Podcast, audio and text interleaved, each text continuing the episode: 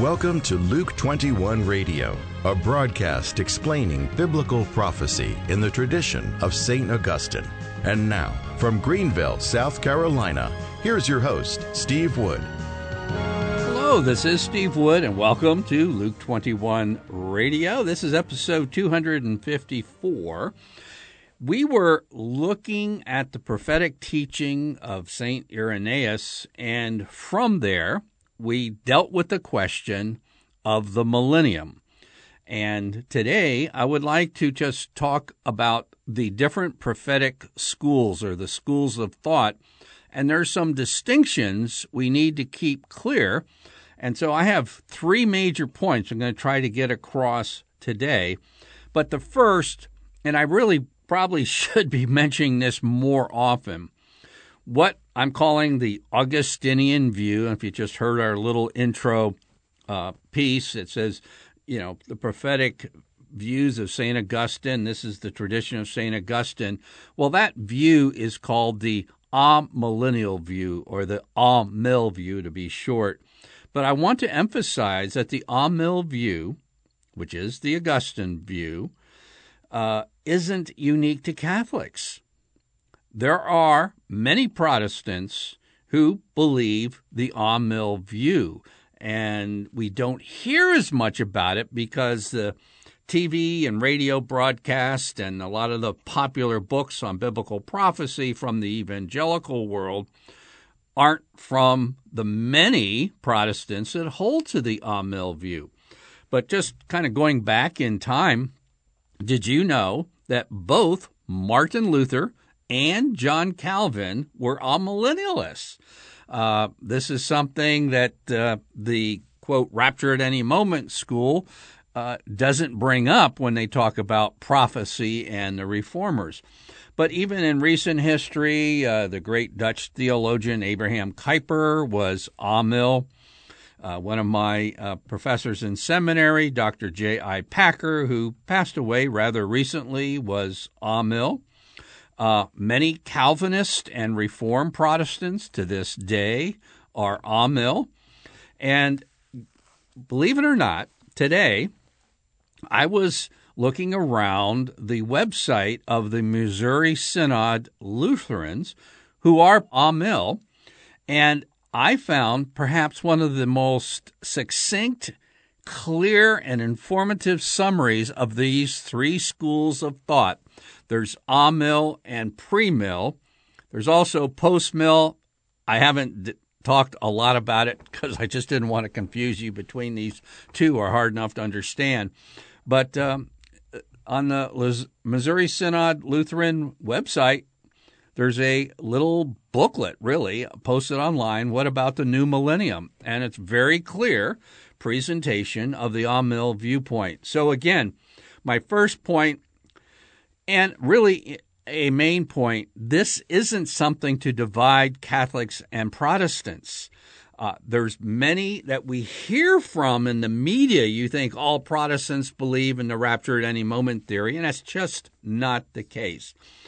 Now, the second point, and this is a claim that's made rather stridently by those who hold the pre-mill viewpoint, especially those who are of the rapture at any moment pre-mill variety. There's three different groups of pre-mill. I'll talk about that in a minute.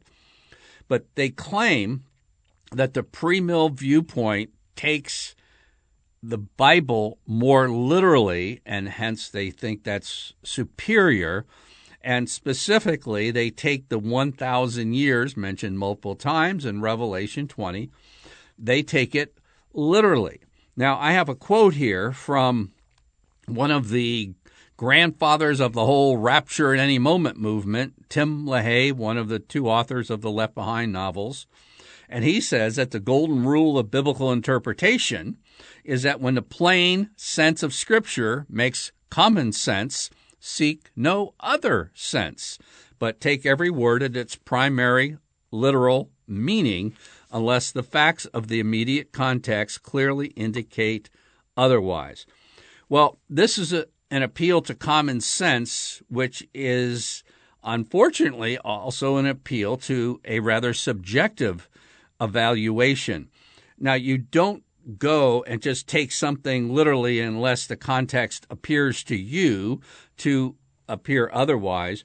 What you want to do in any word study in the New Testament is that you do look at the context. You look in the context of the sentence, the paragraph, maybe the whole book, and maybe the other pieces of literature that same author wrote in the New Testament. Like St. John wrote the book of Revelation, the Gospel of St. John, the epistles, 1st, 2nd, and 3rd John. So, how does John use a particular word in a particular context? That's how you determine meaning. But if you want to take things literal, I just got my Bible out today. Okay, let's turn to the chapter before Revelation 20.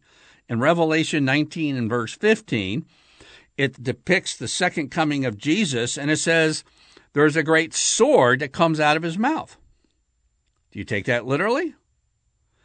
Uh, no, no one believes that, that I'm aware of. Maybe somebody does, but you know, 99.9% of Christians of all schools of prophetic thought would not say, no, that's literal, but that's the chapter before. It seems, um, seems very straightforward. So is there a physical sword coming out of the mouth of Jesus? Seems to indicate that if you take it very literally. Okay, here's another one, and this is probably more instructive. Let's go to the chapter after Revelation 20, Revelation 21.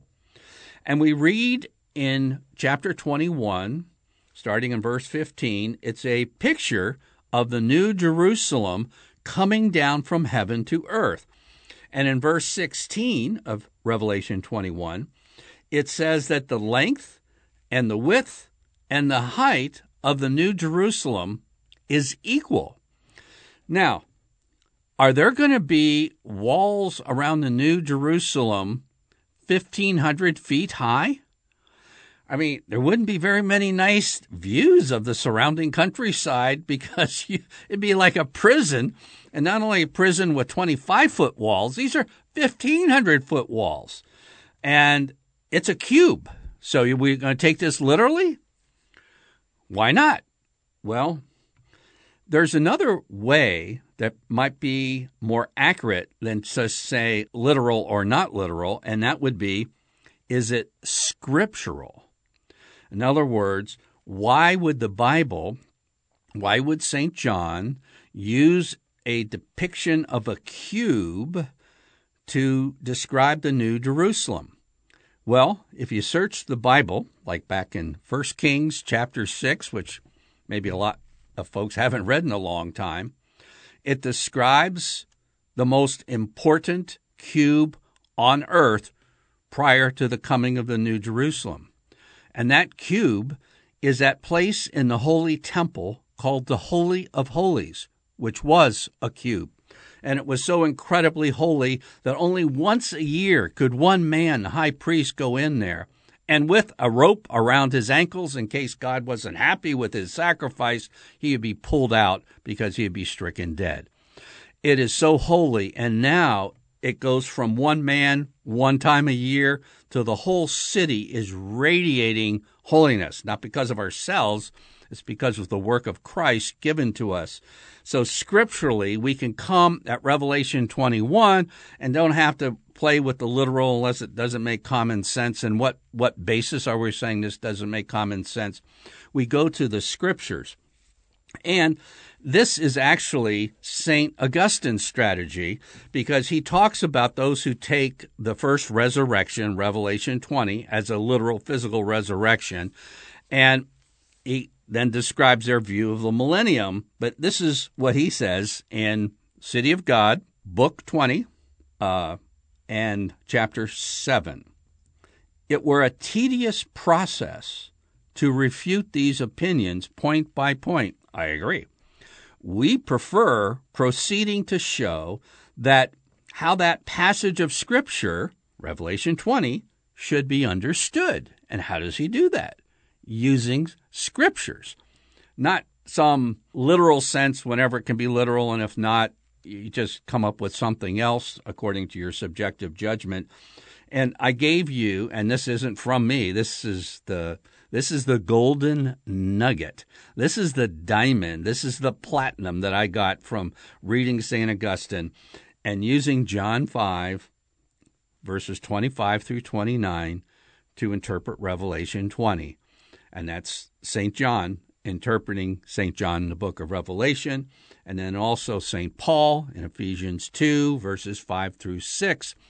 And rather than arguing, should it be literal or not literal, use the scripture to determine the meaning. And this gets rough. You say, well, as a Catholic, we turn to sacred tradition. Well, there's a point to that, but here we're talking about a stage in church history where there's a sharp difference. The early church fathers were pre mill until St. Augustine really put the dent in the Western church as far as what the future would be. So that's the claim that pre mill is more scriptural isn't necessarily true. All right, number three, historic premillennialism and the early church fathers were not the same, not the same as dispensational premillennialism, or to make it a little easier to understand, historic premillennialism.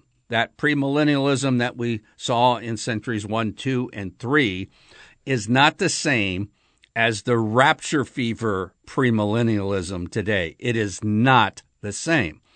And so when they claim that the early church was pre mill, because the rapture people are pre mill, it is not the same type of pre mill. It's a different school because historic pre mill, the Christians go through the tribulation. What happens in the Amill view of St. Augustine? The Christians go through the tribulation.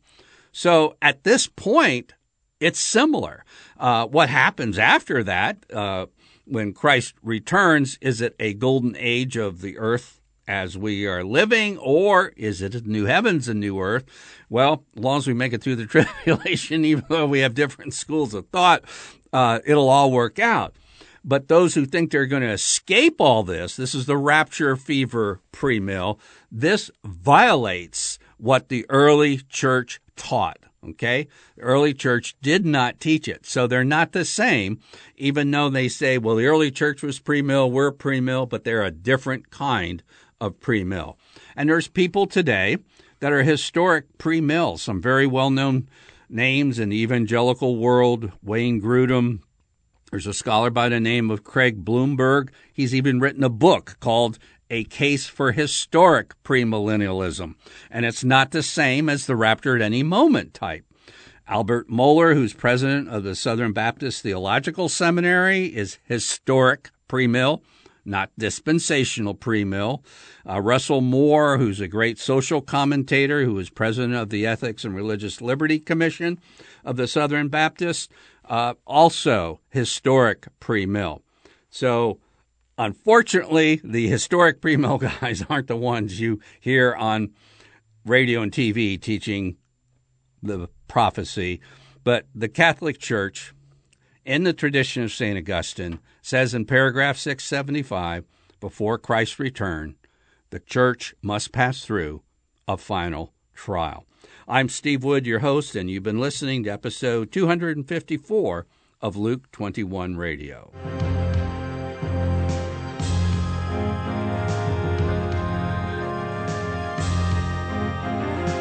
Luke 21 is a radio outreach of Family Life Center International. Visit us online at luke21.com.